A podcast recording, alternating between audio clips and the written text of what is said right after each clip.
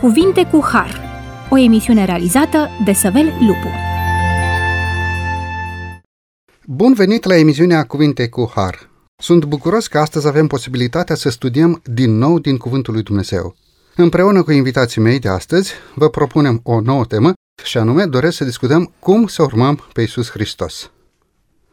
Una dintre cele mai impresionante relatări ale Bibliei este aceea a tânărului care, venind la Isus căutând viața veșnică, a întrebat despre modul în care poate să-L urmeze pe El ca mântuitor. Această relatare este raportată în Matei 19 cu versetul 16 la 22.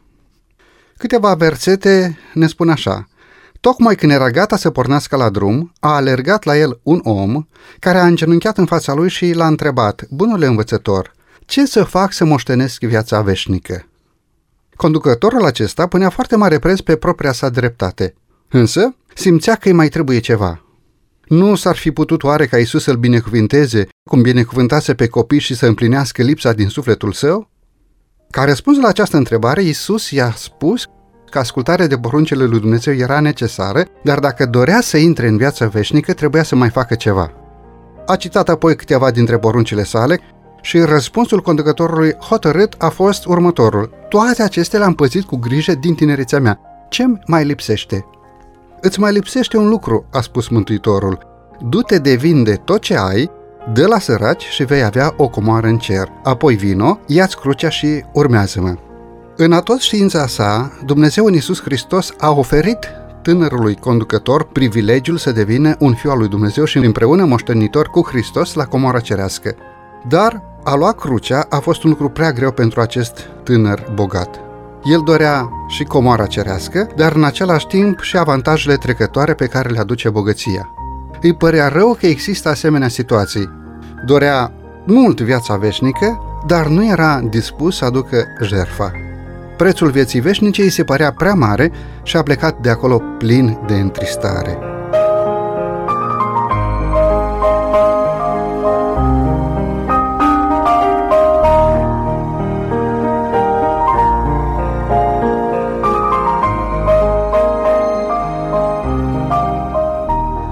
Stimați ascultători, aș dori ca în emisiunea de astăzi să analizăm un pic locul în care suntem fiecare dintre noi din punct de vedere spiritual.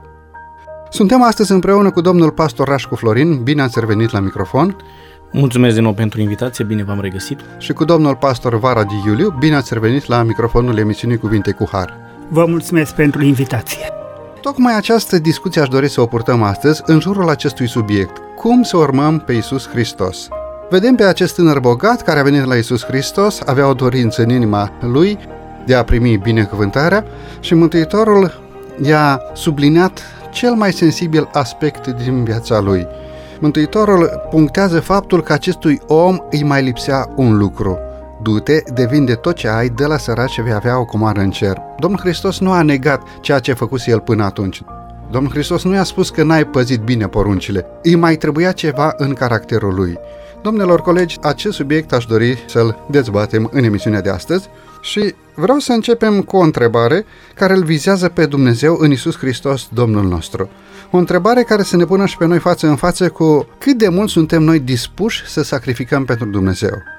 Privind la Isus Hristos și la jertfa lui pe crucea Golgotei, până unde a fost dispus Isus să meargă în această jertfă pentru noi – cât a dorit Domnul Hristos să facă? A fost obligat Mântuitorul să sacrifice pentru noi?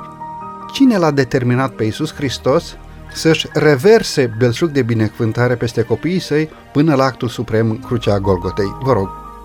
Discutăm astăzi despre o întrebare și anume cum să urmăm pe Iisus Hristos. În momentul în care ne gândim la lucrul acesta, am vrea să identificăm în interiorul nostru dacă există dorința aceasta de a-L urma pe Iisus Hristos ca să poți să dai curs unei astfel de dorințe, ai nevoie de motivație. Motivația aceasta poate veni pe două planuri.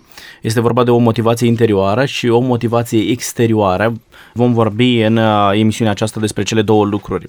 Aș vrea să vorbesc mai întâi de toate de o motivație interioară și anume, în momentul în care îți dai seama cine este Isus Hristos din informațiile pe care le primești de pe paginile Sfintelor Scripturi, realizezi că Isus Hristos este calea, adevărul și viața. Fiecare dintre noi avem în noi un gol în formă de Dumnezeu. Simțim totdeauna că vrem ceva mai mult, ceva mai de calitate, ceva mai bun. Din nefericire, foarte mulți dintre oameni nu identifică ce anume este acel ceva.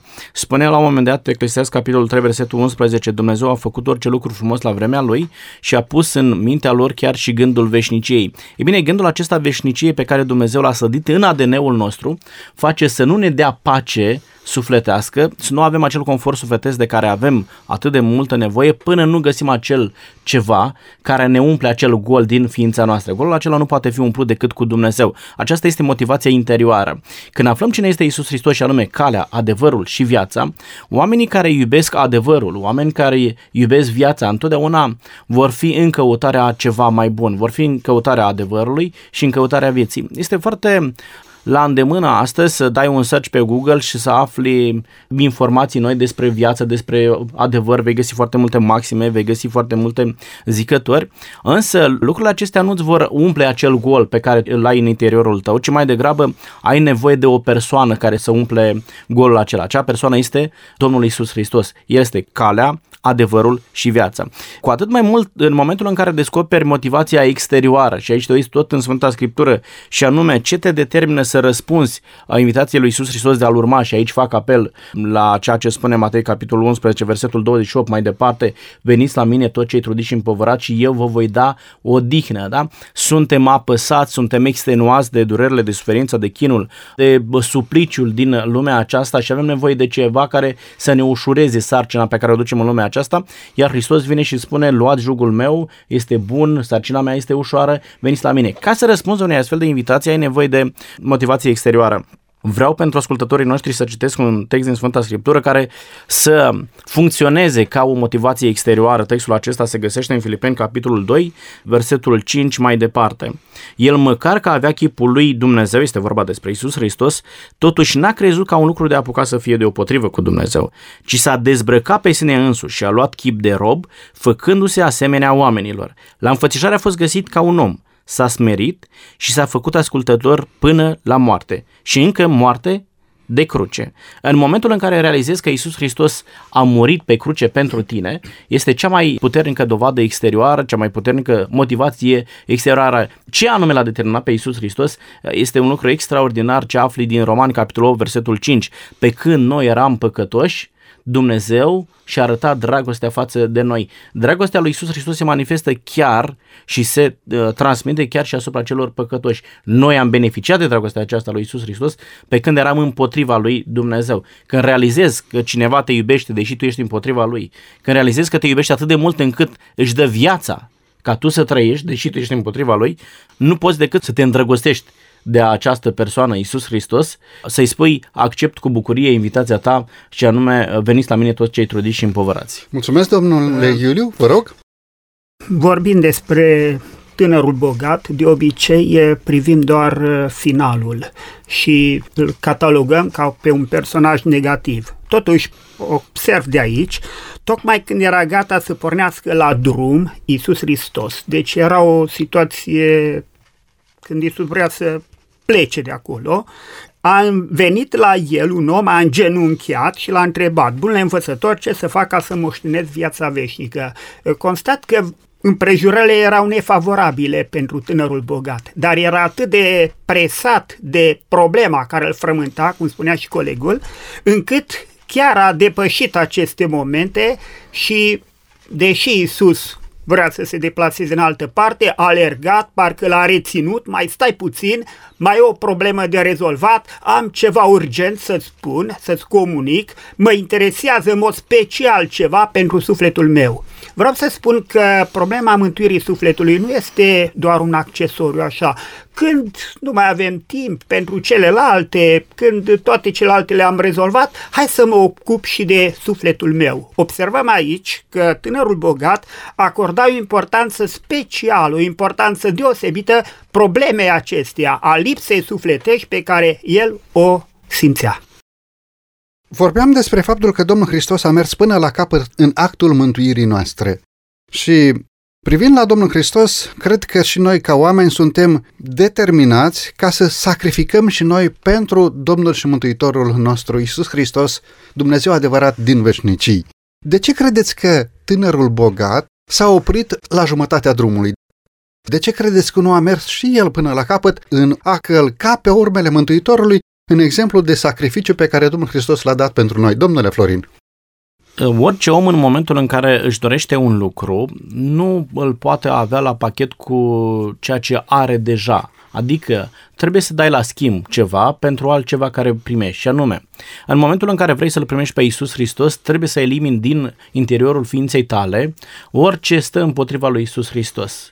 Uh, spune la un moment dat uh, Pavel, l-a murit și trăiesc, dar nu mai trăiesc eu, ci Hristos trăiește în mine. Tu trebuie să mori față de ceea ce există deja în interiorul tău și aici vorbesc de obiceiuri, plăceri, determinarea de a face anumite lucruri care îți dai seama că nu au nimic a face cu Isus Hristos. Vă să aminte ceea ce spune Isaia capitolul 59 de la versetul 1 mai departe. Cât de departe sunt gândurile voastre de gândurile mele, așa de departe sunt cerurile față de pământ. Sau cât de departe sunt cerurile față de pământ, așa de departe sunt gândurile voastre față de gândurile mele. Nu există o sincronizare între gândurile noastre și gândurile lui Dumnezeu decât în momentul în care lași pe Isus Hristos să intervină în viața ta. Ei bine, când vorbim despre tânărul bogat și despre intenția lui de a-l primi pe Isus Hristos, se află în postura aceasta de a renunța la un anumit lucru pentru a primi pe Isus Hristos.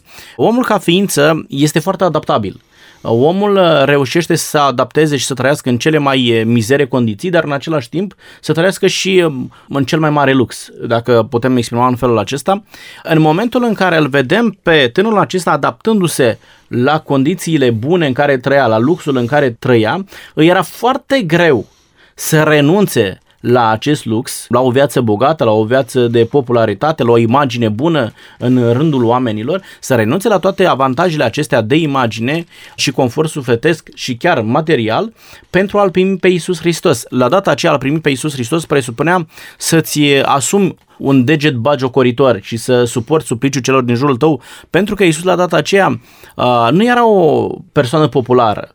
Chiar dacă foarte mulți oameni mergeau după el, realizau la un moment dat că se exercita o influență în masă a unor oameni foarte determinați împotriva lui Isus Hristos și din momentul în care mergeai după Isus Hristos, deja deveneai persoana non grata. Ei, nu-și permitea un astfel de tânăr să-și asume un astfel de statut, să renunțe la imaginea lui, la popularitatea lui și să devină persoana non grata doar pentru că îl acceptă pe Isus Hristos. Cu atât mai mult cu cât presupunea să renunțe și la bogățiile. Isus Hristos îi cere într-un mod explicit, pentru că, practic, aceasta era problema care stătea între el și Isus Hristos. De dragul bogățiilor, el nu-l putea accepta pe Isus Hristos. Nu a se înțelege aici că Isus Hristos vrea să devii sărac în momentul în care îl urmezi pe el. Nu, ci mai degrabă să înțelegem că orice lucru care este între noi și Isus Hristos trebuie eliminat imediat în momentul în care te-ai decis să-L urmezi pe Isus Hristos.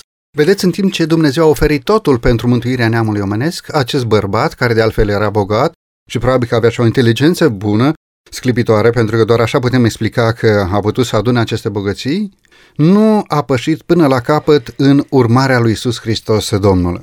Spuneam în introducere, prețul cerut pentru viața veșnică i s-a părut prea mare, adică a renunța la titlu, onoare, glorie, la bogăție. Mulțumesc. Domnul Avarodi, vă rog. Vreau să spun că Apostolul Pavel în a doua Timotei, capitolul 3, primele versete, spune să știi că în zilele din urmă vor fi vremuri grele oamenii vor fi iubitori de sine, iubitori de bani, lăudărori, trufași și așa mai departe, iar versetul 5 spune având doar o formă de evlavie, dar tăgăduindu-i puterea. De foarte multe ori ne mulțumim doar cu o formă de evlavie, doar cu o formă exterioară în domeniul religiei. Dacă facem anumite lucruri, ceea ce tânărul bogat le făcea, socotim că este suficient. Ori Biblia spune, vinde ce ai, renunță la această pretenție a ta de suficiență, de îndreptățire, dacă doriți, prin fapte, adică de facerea unor fapte meritorii care chipurile ne-a recomanda înaintea lui Dumnezeu. Înainte de a face orice faptă, avem nevoie să-L primim pe Iisus Hristos ca Domn și Mântuitor personal. Citeam în introducerea temei de astăzi textul din Filipeni, capitolul 2, versetul 5 în continuare, verset în care este amintit faptul că Domnul Hristos, măcar că avea chipul lui Dumnezeu, n-a crezut ca un lucru de apucat să fie deopotrivă cu Dumnezeu. Domnilor pastori, ce înseamnă acest lucru? Să nu crezi ca un lucru de apucat să fii deopotrivă cu Dumnezeu. Și în acest punct Domnul Hristos ne-a dat o pildă în ceea ce privește a merge pe drumul credinței până la capăt. Era Dumnezeu, avea chipul lui Dumnezeu, totuși s-a dezbrăcat pe sine însuși, a luat chip de rob făcându-se asemenea nouă, a fost la înfățișare găsit ca un om, s-a smerit ascultător până la moarte și încă moarte de cruce. Ce înseamnă această dezbrăcare de Dumnezeu? N-a crezut ca un lucru de apucat să fie deopotrivă cu Dumnezeu, ci s-a dezbrăcat de Dumnezeirea sa și a devenit una asemenea nouă oamenilor. Domnule Rașcu, vă rog. Este exact ceea ce avea nevoie neamul omenesc și anume cineva care putea să învingă păcatul, să se identifice cu victimele păcatului, cu ceea ce este omul la momentul de față și ceea ce era omul contemporan lui Isus Hristos. Chiar dacă era Dumnezeu, Isus Hristos nu a dat pe față un raport de superioritate în relație cu ceilalți, ci mai degrabă s-a identificat în trăirea cotidiană cu ei, mânca împreună cu ei, dormea împreună cu ei, îi învăța, stătea la dispoziția lor, suferea aceleași lucruri de care sufereau ceilalți, suferea foamea, seceta, marșița și așa mai departe. Pe de altă parte, Isus Hristos arată că nu contează atât de mult cum te numești, de unde vii, ci contează cel mai mult relația pe care tu reușești să o dezvolți cu Dumnezeu, indiferent de condițiile date în viața aceasta. Isus Hristos s-a născut în condiții precare de viață, s-a născut având o, o rezistență chiar din partea unor membri din familia lui, nu-l acceptau și nu-i acceptau misiunea, avea o rezistență din partea societății în mijlocul căreia trăia, dar cu toate acestea, Iisus Hristos, identificându-se cu omul și cu toate neajunsurile acestea, reușește să dezvolte o relație mântuitoare cu Tatăl Său, cu Dumnezeu. Chiar dacă era Dumnezeu, nu a căutat ca un lucru de apucat, nu a stat în uh, o relație de separare față de Tatăl și a spus și eu sunt Dumnezeu și pot să mă conduc de unul singur, ci mai degrabă trăia într-o dependență totală, permanentă de Dumnezeu Tatăl. Dacă ne uităm la viața lui Iisus Hristos, să-L găsim noaptea târziu pe genunchi, în rugăciune, în relație cu Dumnezeu Tatăl. Dimineața de vreme, în zorii zilei, îl găsim pe Iisus Hristos pe genunchi, stând de vorbă cu Tatăl, sfătuindu-se, primind uh, ajutor din partea lui Dumnezeu, ceea ce l-a ajutat, ceea ce i-a dat putere să devină învingător în lupta cu păcatul. De aceea Hristos spune, îndrăzniți, eu am biruit, dar în același timp dă și exemplu felul în care poți să biroiești printr-o legătură permanentă cu Dumnezeu. Mulțumesc, domnule Iuliu. În epistola către Evrei 2 cu 17 spune că Iisus Hristos a trebuit să se asemne fraților săi în toate lucrurile. 4 cu 15 spune, nu avem un mare preot care să n-aibă milă de slăbiciunile noastre, ci unul care a fost ispitit în toate lucrurile, ca și noi, dar fără păcat. Iisus Hristos a semănat cât mai mult posibil cu rasa umană pe care a venit să o salveze și în uh, lucrarea lui de mântuire n-a apelat deloc la puterea lui divină, ci a apelat doar la relația lui cu Tatăl, lucru care ne stă la îndemână, e la dispoziția fiecare dintre noi. Privind la Domnul Hristos, înțelegem că Dumnezeu a făcut totul posibil pentru mântuirea noastră.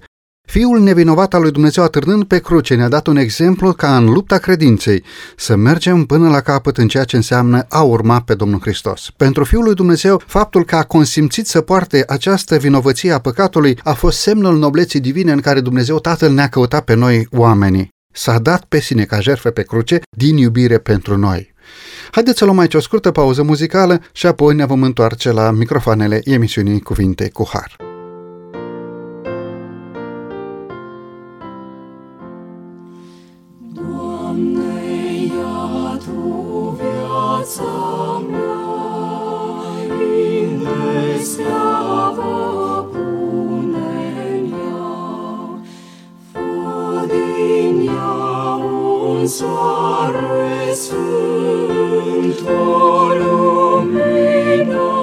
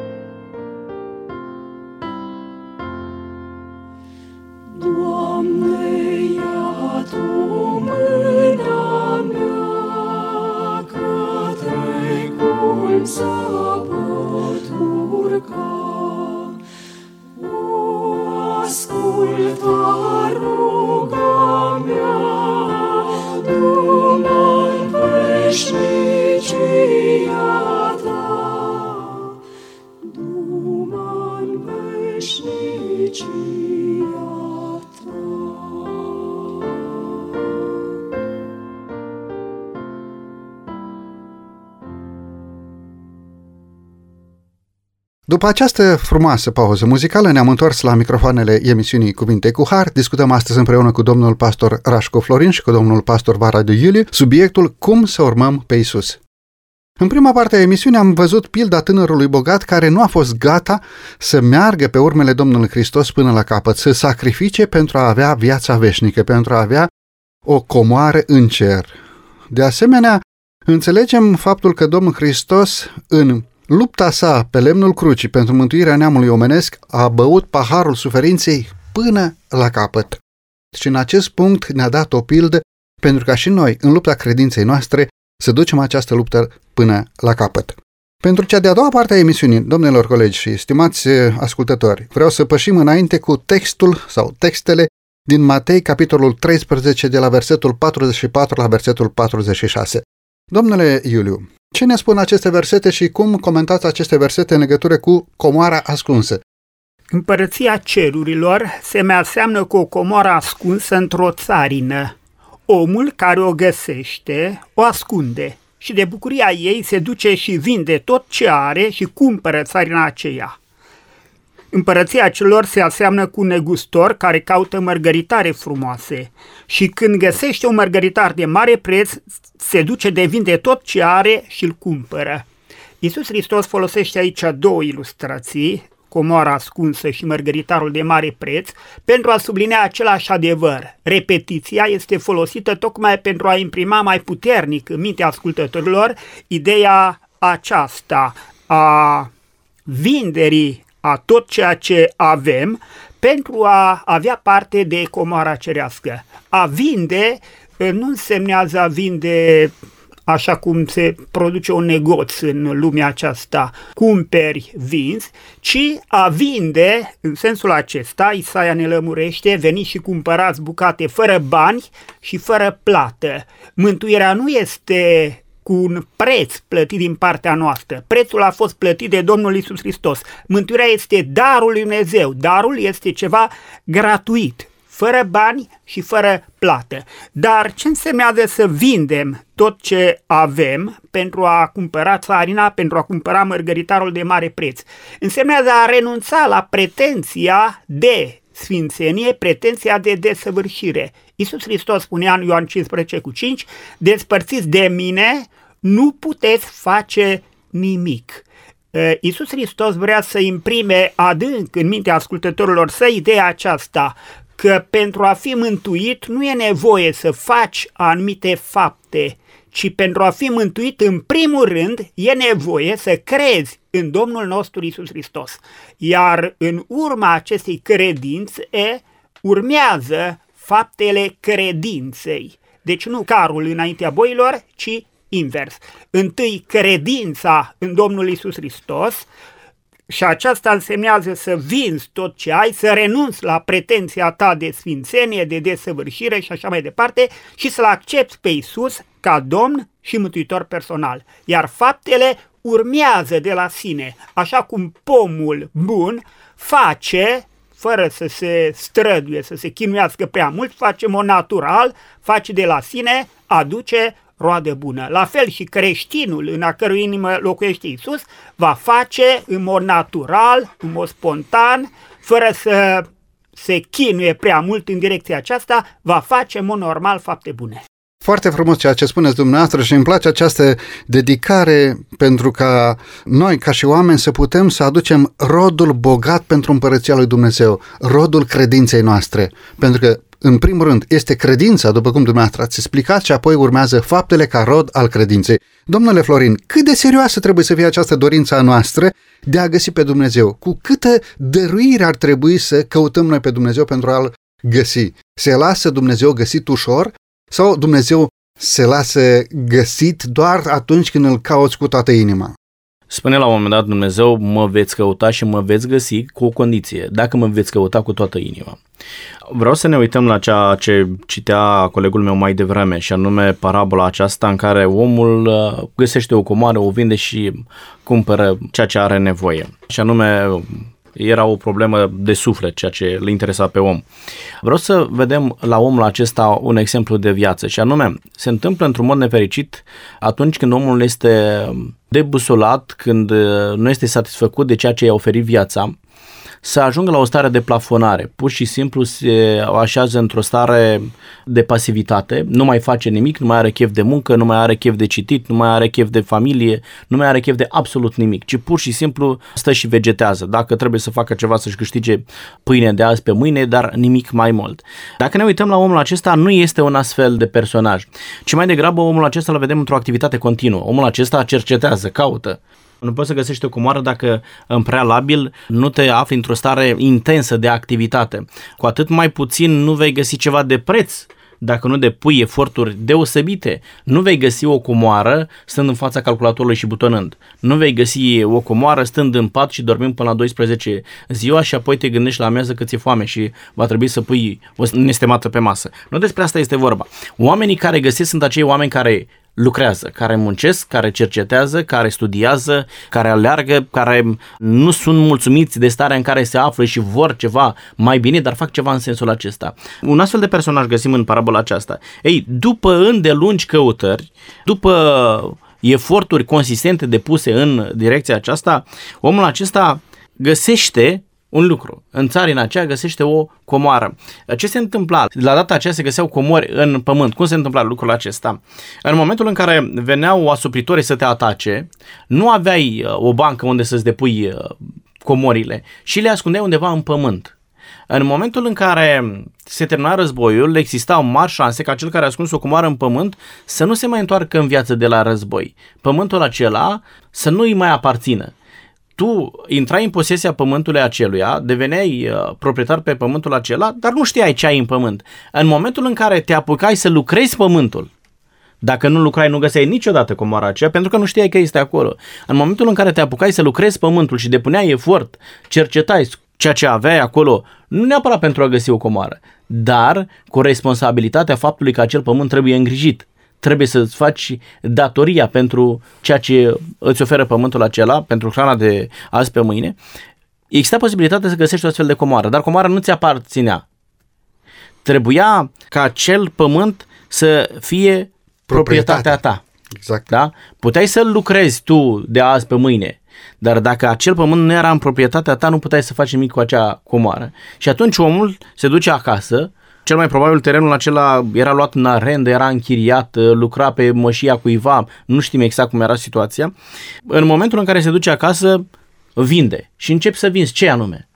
Păi îți dai seama că ai o căruță acasă și o vinzi, dar prea mult nu, nu poți să iei pe ea, da? Și îți dai seama că mai ai niște animale pe acasă, dar prea mult nu poți să iei pe ele. Și îți dai seama că familia se uită la tine cum tu începi să vinzi de prin curte.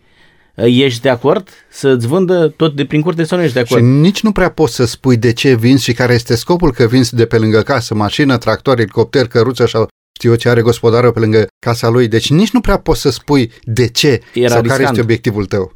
Era foarte riscant să nu se afle că acolo este o comoară și oricine ar fi cumpărat terenul acela. Îți dai seama că nu ți ajung banii și spui soției, dragă, trebuie să vindem casa. Și se uită la tine, da, o viață întreagă pentru asta am muncit. Să am o casă. Și tu ce faci acum? Mă ruinez, copiii sunt mari. Vă dați seama, e o discuție interminabilă. Și vinde totul, vinde și casă și vinde tot, tot ce avea, asta spune textul, tot ce avea, da, dar mă rezum la casă, dar a vândut tot ce a avut. Merge, cumpără țarina aceea și ia comoara de acolo. Ei, e un exemplu cât se poate de concludent în ceea ce înseamnă renunțare, în ceea ce înseamnă sacrificiu pentru a primi o comoară și comoara aceasta este Isus Hristos.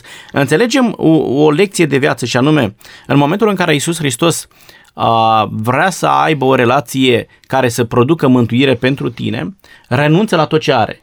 Renunță la cer pentru tine. Uh, renunță la confortul din împărăția Tatălui pentru tine și se pune în riscul de a pierde împărăția lui Dumnezeu pentru tine. Dacă ar fi dat greș în planul de mântuire, el putea să-și piardă locul lui în împărăția lui Dumnezeu. Imaginați-vă cât de mult renunță Iisus. Dacă el a renunțat, ca tu să intri în relația aceea, trebuie să renunți tu. Într-un anumit sens, Domnul Hristos a renunțat chiar la membrii din familie. Totuși, textul din Marcu 10 cu 29 ne aduce oarecare lumină asupra acestei legături de sânge cu rudele noastre care ne împiedică eventual să pășim în credință pentru a-L urma pe Domnul Hristos. Ce ne spune acest verset? Ce ne sfătuiește Domnul Hristos atunci când credinciosul poate să lase în urmă și casă și masă și frați și surori pentru a-L urma pe El? În ce direcție ne duce acest verset? Care gânduri ne se nasc în inimă? Vă rog. Iisus Hristos nu spune aici să nu avem relații de familie armonioase. Din potrivă, un om temător de Dumnezeu are grijă, în primul rând, de cei din casa lui. Pentru că Pavel spune că dacă un om nu are grijă de cei din casa lui, s-a lepădat de credință și a ajuns mai rău decât un necredincios. Deci nu problema aceasta urâ pe soție, pe sos, pe tată, pe mamă, pe frate, pe soră și așa mai departe. Dar aici Isus stabilește o anumită prioritate. La început Dumnezeu, sunt primele cuvinte ale Bibliei. Căutați mai întâi împărăția lui Dumnezeu, Matei 6 cu 33. Și toate celelalte vi se vor da pe deasupra. Dacă un om are o relație bună cu Dumnezeu, el își va iubi familia. Pentru că Dumnezeu îl învață cum să se comporte față de cei din casa lui. E însă o problemă. Atunci când familia e o piedică în calea relației mele cu Dumnezeu, atunci trebuie să acordăm prioritate lui Dumnezeu și împlinirii voiei sale. Și aici este și o făgăduință din partea lui Dumnezeu în care Domnul Hristos asigură că cei care au pus deoparte poate relații de familie și au sacrificat pentru Dumnezeu sau l-au pus pe Dumnezeu înainte de aceste relații de familie, cum spuneați dumneavoastră, prima dată Dumnezeu și apoi soțul, soția, copiii, rudele. Aici este o făgăduință pentru acești oameni. Și prin aceste cuvinte din versetul 29 și apoi versetul 30-31, Domnul Hristos asigură mântuirea, asigură viața veșnică și asigură comuniunea cu sfinții și cu îngerii în împărăția lui Dumnezeu. Domnule Florin. Aici se ridic uh, o dificultate și unii oameni ar întreba bun, ar trebui să renunț la familia mea pentru a-L uh, urma pe Iisus Hristos, pentru că despre lucrul acesta vorbim. Unii ar putea chiar să se revolte la auzul acestor lucruri.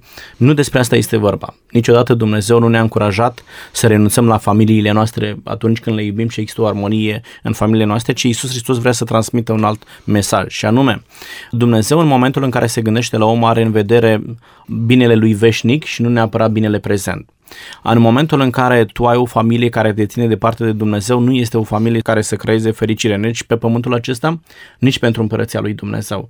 Dumnezeu nu vrea să elimine lucruri care ție îți fac bine, ci din potrivă lucrurile acele care îți pot crea rău. Dar există posibilitatea la o analiză rațională, atentă, profundă, ca o anumită relație să-ți facă mai mult rău decât bine. Chiar dacă, mai ales la începutul acelei relații, tu ești foarte îndrăgostit, uh, ești entuziasmat de relația pe care tocmai ai construit-o și chiar vezi o perspectivă luminoasă în relația aceea, dar în timp relația aceea va demonstra că nu îți face bine, ci din potrivă te împiedică în atingerea unor obiective nobile pe care tu ți le-ai propus, te împiedică să-L cunoști pe Dumnezeu, te împiedică să primești viața veșnică și atunci te întreb la ce ți-ar folosi toate aceste lucruri, spune la un moment dat Dumnezeu, dacă tu îți pierzi mântuirea, îți pierzi sufletul.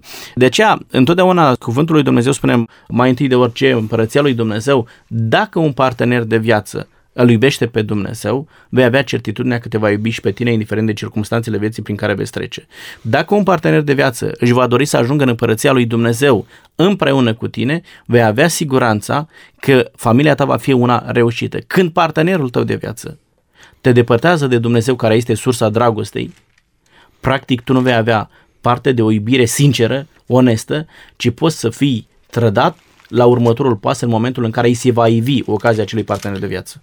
În viața de familie, dacă cel credincios își trăiește viața de credință așa cum a rânduit Dumnezeu, tovarășul de viață va observa lucrul acesta, va observa o schimbare în bine și aceasta îl va influența și pe el. E în avantajul partenerului ca soțul sau soția să-l accepte pe Isus ca domn și mântuitor personal. Acesta nu este un impediment în calea fericirii familiei, ci din potrivă, cel care s-a convertit, cel care s-a întors la Dumnezeu, trebuie ca prin purtare să îl atragă pe celălalt. Nu sunt de acord cu acele convertiri unde după convertire, soțul sau soția, cel convertit, devine mai rău decât era mai înainte. Aceasta nu este adevărata convertire.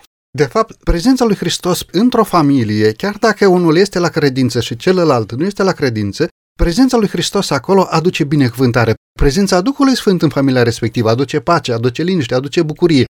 Că unul dintre soți înțelege să meargă până la capăt în a-L urma pe Domnul Hristos, atunci Mântuitorul va fi prezent acolo. Mulțumesc foarte mult!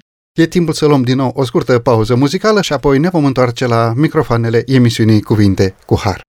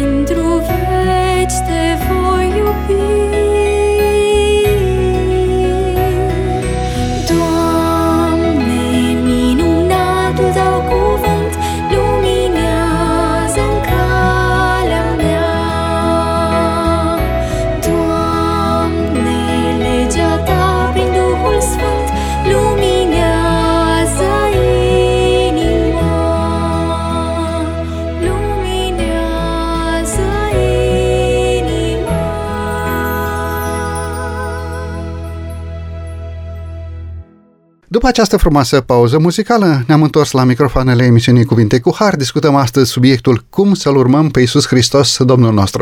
Stimați ascultători, în cea de-a treia parte a emisiunii de astăzi, aș dori să vedem câteva piedici care se pot ridica între noi și Dumnezeul nostru să ne împiedice să-L urmăm pe Iisus Hristos până la capăt. Care ar fi aceste câteva piedici?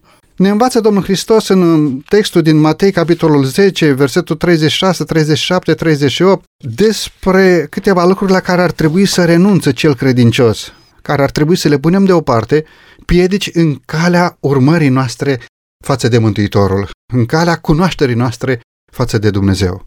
Într-un anumit sens, continuăm un pic ceea ce am discutat în partea a doua, pentru că ne spune versetul, omul va avea vrăjmași chiar pe cei din casa lui. Ce se întâmplă cu acei vrăjmași din casa ta?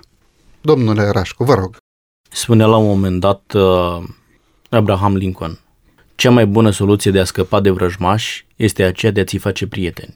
În momentul în care îți dai seama că cei din familia ta sunt împotriva ta în momentul în care te-ai decis să-L urmezi pe Iisus Hristos, nu trebuie să intensifici tensiunile care sunt între voi, ci mai degrabă fă un alt lucru. Spune la un moment dat, 1 Ioan capitolul 4, versetul 8, Cine nu iubește, nu a cunoscut pe Dumnezeu, pentru că Dumnezeu este dragoste.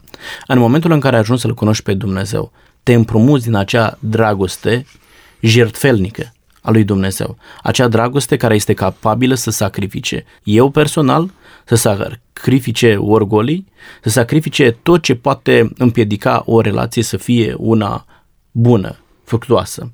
În momentul în care ai ajuns să-L cunoști pe Dumnezeu, vei găsi soluții și Dumnezeu, prin intermediul Duhului Sfânt, îți va pune la dispoziție soluții prin care să-i faci pe membrii din familia ta să înțeleagă că apropierea ta de Isus Hristos te face mai bun, te face mai iubitor, te face mai respectuos, te face să poți empatiza cu nevoile lor, să nu ai absolut nicio problemă când soțul tău beat vine la ora 12 acasă noaptea, să te trezești, să-i pui de mâncare înainte și să spui mă bucur că ai ajuns acasă. Să nu ai absolut nicio problemă când uh, soțul tău vezi că înjură prin curte pentru că nu l-a cunoscut pe Dumnezeu și după ce i-a trecut supărarea, să te apropii de el și să spui, dragă, să știi că te iubesc. Ei, în momentul în care îl cunoști pe Dumnezeu, lucrurile acestea se întâmplă, iar dușmanii aceștia din casa ta poți să ajungi să ți faci prieten dacă într-adevăr l-ai cunoscut pe Isus Hristos, dar înainte de lucrul acesta, trebuie să ai capacitatea de a te desprinde de ceea ce tu crezi că iubești și a te apropia de Dumnezeu. De cele mai multe ori noi nu reușim să definim ce este dragostea nu reușim să o înțelegem pentru că stăm departe de cel ce este sursa dragostei și anume Dumnezeu. Când ajungi să-L cunoști pe Dumnezeu, vei redefini dragostea. O vei vedea prin alți ochi, o vei vedea prin ochii lui Dumnezeu și vei ști cum să te raportezi la cei din casa ta. Versetul pe care l-am enunțat, versetul 38, ne spune cine nu-și ia crucea lui și nu vine după mine, nu este vrednic de mine. Și, de asemenea, sublinează faptul că fiecare dintre noi avem de purtat o cruce pe acest pământ iar această cruce trebuie să o purtăm cu credincioșie și demnitate până la capăt. Mulțumesc, domnule Vorbim Barodi. despre departamentul acesta al vieții de familie. Sunt multe neînțelegeri sau multe divergențe, multe deosebiri între cei doi când se căsătoresc. Ori ei caută să-și rezolve problemele de orice natură și de multe ori găsesc soluții și le rezolvă. Cred că și în domeniul acesta al uh, religiei, dacă sunt deosebiri în domeniul religios, la fel pot să fie rezolvate și aceste probleme, aceste divergențe, fără să fii nevoit să se ajungă la situația extremă, despărțirea, divorțului. Mulțumesc mult pentru ceea ce îmi spuneți. Aș vrea să fac un pas înainte deoarece ne apropiem și de încheierea emisiunii de astăzi. Și vreau să vă întreb, credeți că aceste rude câteodată pun piedică în calea cunoașterii de Dumnezeu Credeți că omul s-ar putea să se rușineze față de semeni, față de societate, față de sat, față de conducătorii religioși din satul respectiv pentru a urma pe Isus până la capăt? Credeți că rușinea poate să fie o piedică în calea urmării Domnului Hristos, domnule Florin. La un moment dat Pavel spune, nimic nu ne poate despărți de dragostea lui Dumnezeu. Și aici amintește toate lucrurile pe care dumneavoastră le-ați anunțat mai devreme. Nu este nimic care să stea între noi și Dumnezeu decât noi înșine, voința noastră și determinarea noastră de a-L cunoaște și a-L urma pe Isus Hristos. Există, într-adevăr, factori care intervin care își doresc să, să strice relația noastră cu Dumnezeu, dar aceștia vor reuși să facă lucrul acesta atâta timp cât noi le permitem. Poate că rude, prieteni, cunoștințe sau orice altă persoană va veni și îți va spune ți-ai pierdut mințile pentru că te-ai pocăit și din nefericire sensul acesta de pocăit care înseamnă întors la Dumnezeu este folosit de cele mai multe ori într-un sens peorativ cu anumite conotații negative. De aceea, în momentul în care te-ai decis să-L urmezi pe Isus Hristos, trebuie să fii foarte determinat în decizia ta, trebuie să ai o motivație puternică și motivația aceasta să vină de pe cele două fronturi pe care le aminteam la început. De pe un fond interior, tu să fii convins că ai nevoie de Isus Hristos și să-ți dai seama că nu poți să trăiești fără Isus Hristos și vreau să subliniez aici un anumit aspect și anume Isus Hristos nu este o soluție pentru viață. Pentru că foarte mulți oameni caută prin între multele soluții și spun hai să încerc și lucrul acesta. Ci Isus Hristos este singura soluție pentru viață. Nu poți să trăiești viața aceasta având alte pârghii pentru a ajunge la fericire, la satisfacție, la împlinire, ci doar prin Isus Hristos vei ajunge acolo. Trebuie să fii convins de lucrul acesta și convingerea aceasta să vină de pe un fond interior, tu să fii convins, nu altcineva să te cheme acolo, nu altcineva să te îndemne, nu altcineva să te împingă, nu altcineva să te determine, ci doar Duhul Sfânt, prin studiul personal pe care l-ai făcut, din Sfânta Scriptură, să ai o convingere personală interioară că ai nevoie de Isus Hristos. Unu și doi, motivația exterioară, momentul în care ai cunoscut dragostea lui Dumnezeu, doar dragostea lui Isus Hristos să fie cea care te determină să-L primești pe Isus Hristos și dacă cele două motivații există, interioară și exterioară, atunci nimeni nu poate să stea între tine și Dumnezeu, pentru că ești dispus să sacrifici, ești dispus să renunți la orice. Și vreau să înțelegem un lucru, oamenii vor trata deciziile pe care noi le luăm în funcție de seriozitatea cu care noi le tratăm. Dacă noi suntem foarte serioși în deciziile pe care le luăm, dacă oamenii văd că noi suntem foarte determinați în a-L urma pe Iisus Hristos, oamenii se vor da la o parte și vor înțelege că lucrul acesta este foarte important pe la noi și că nu au sorți de izbândă în încercarea lor de a ne depărta de Dumnezeu. Dar dacă văd că noi suntem șovăielnici, dacă văd că noi umblăm cu un picior în șan și unul pe drum, cum uh, vorbea Ilie, dacă văd că astăzi mergem la biserică, mâine nu mergem, dacă văd că la biserică ne închinăm într-un fel și în cursul săptămânii suntem alți oameni, atunci oamenii își vor da seama că vor avea succes în a ne împiedica să mai purtăm identitatea pe care ne-am uh, asumat în momentul în care l-am primit pe Isus Hristos ca mântuitor personal. Textul din Ioan 12 cu versetul 42 în continuare tocmai acest lucru ne spune și anume faptul că oamenii pot fi o piedică în calea noastră de a-L urma pe Mântuitorul. Spune versetul, mulți dintre fruntași au crezut în Isus Hristos, în El, dar de frica fariseilor nu-L mărturiseau pe față ca să nu fie dați afară din sinagogă. Poate așa se întâmplă și în ziua de astăzi. Poate sunt unii oameni care în inima lor l-au primit pe Isus Hristos ca mântuitor personal, dar de frica celorlalți ezită să-și mărturisească credința în mod public. Domnilor colegi, stă în fața noastră o zi când această teamă de a-L mărturisi pe Iisus Hristos în mod personal, public, în fața tuturora, această teamă va fi dată la o parte. Stă în fața noastră o zi când omul, cu bucurie în suflet, va mărturisi despre Mântuitorul său. Îngăduiți-mi să fac un apel în acest punct, să nu ratăm acea zi. Domnule Iuliu, vă rog. Spune Apostolul Pavel în a doua Tesalonicen 2 cu 10 și 11 că vin toate amăgirile nelegiuirii pentru cei ce sunt pe calea perzării, pentru că n-au primit dragostea adevărului ca să fie mântuiți. Și pentru că n-au primit dragostea adevărului, din această pricină Dumnezeu le trimite o lucrare de rătăcire ca să creadă o minciună. Nu există stare de neutralitate, doar pentru un moment. Suntem fie de o parte, fie de cealaltă a baricadei. Iisus Hristos spunea, cine nu este cu mine, este împotriva mea. Foarte mulți acceptă, se complac în situația aceea de căldicel, nici rece, nici în clocot. Ori vine momentul, și momentul acela este foarte aproape, al unei decizii hotărâte, a unei decizii finale. Nu compromis, nu și într-un fel și în altul, ci ori, ori. Iar în cele din urmă, lumea se va despărți în două mari clase, de partea lui Isus sau împotriva lui Isus. Cei care nu acceptă adevărul, cei care nu-L acceptă pe Isus ca Domn și Mântuitor personal, aceia în mod automat vor accepta o lucrare de rătăcire ca să creadă o minciună.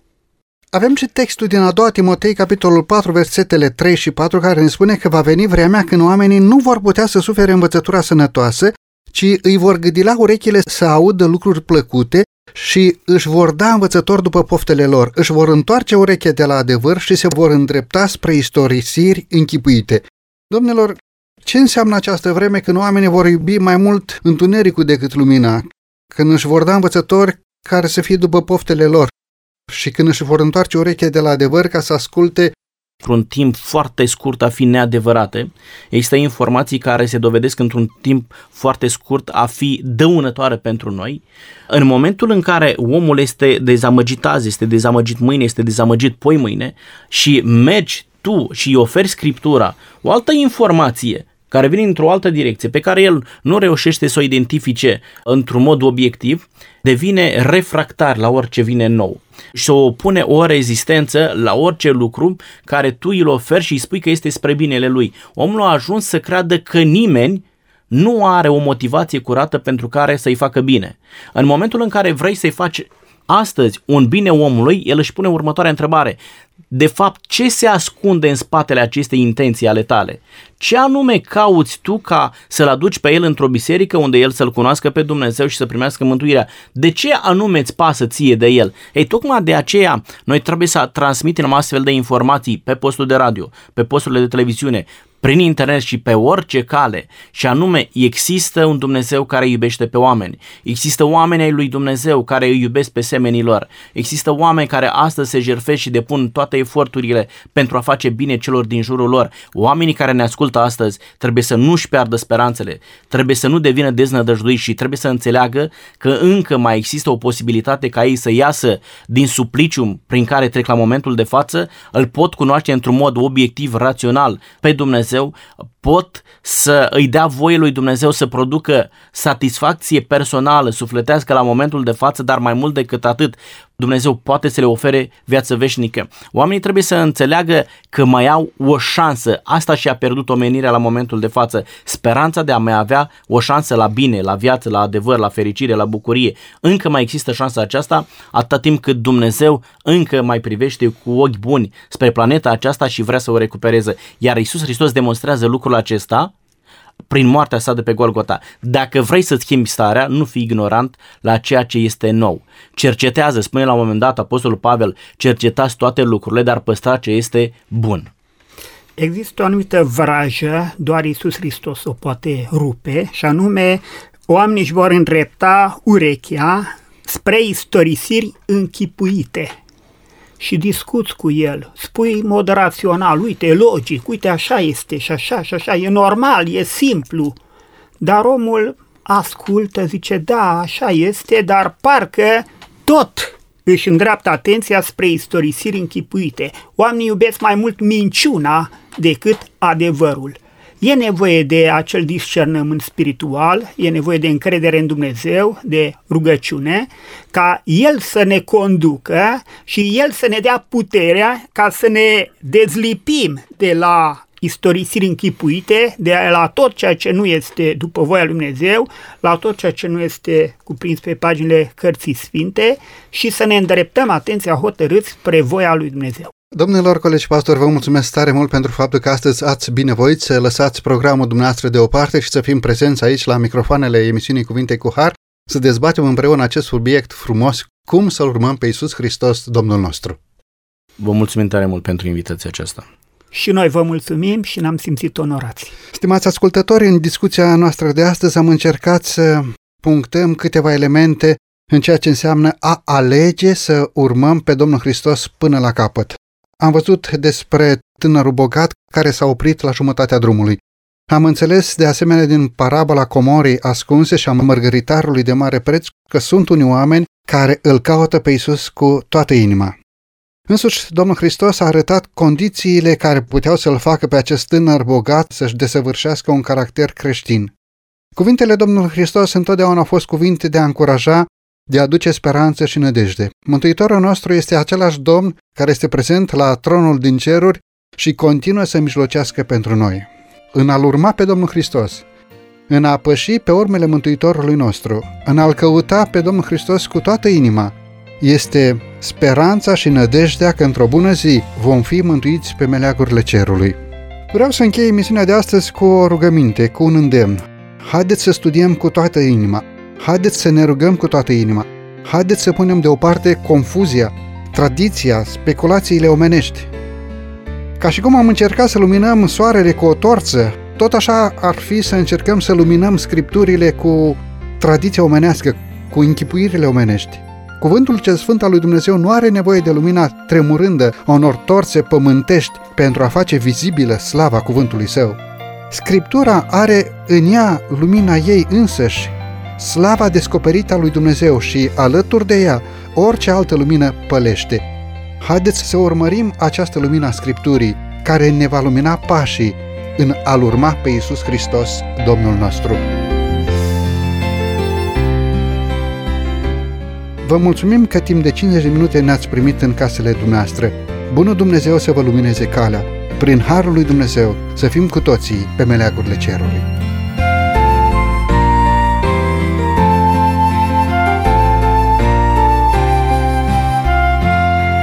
De la microfonul emisiunii Cuvinte cu Har, Săvel Lupu și din regia tehnică, domnul Teodorescu Cătălin, vă mulțumim pentru atenția acordată. Până data viitoare, bunul Dumnezeu să fie cu noi toți. La revedere și numai bine tuturor!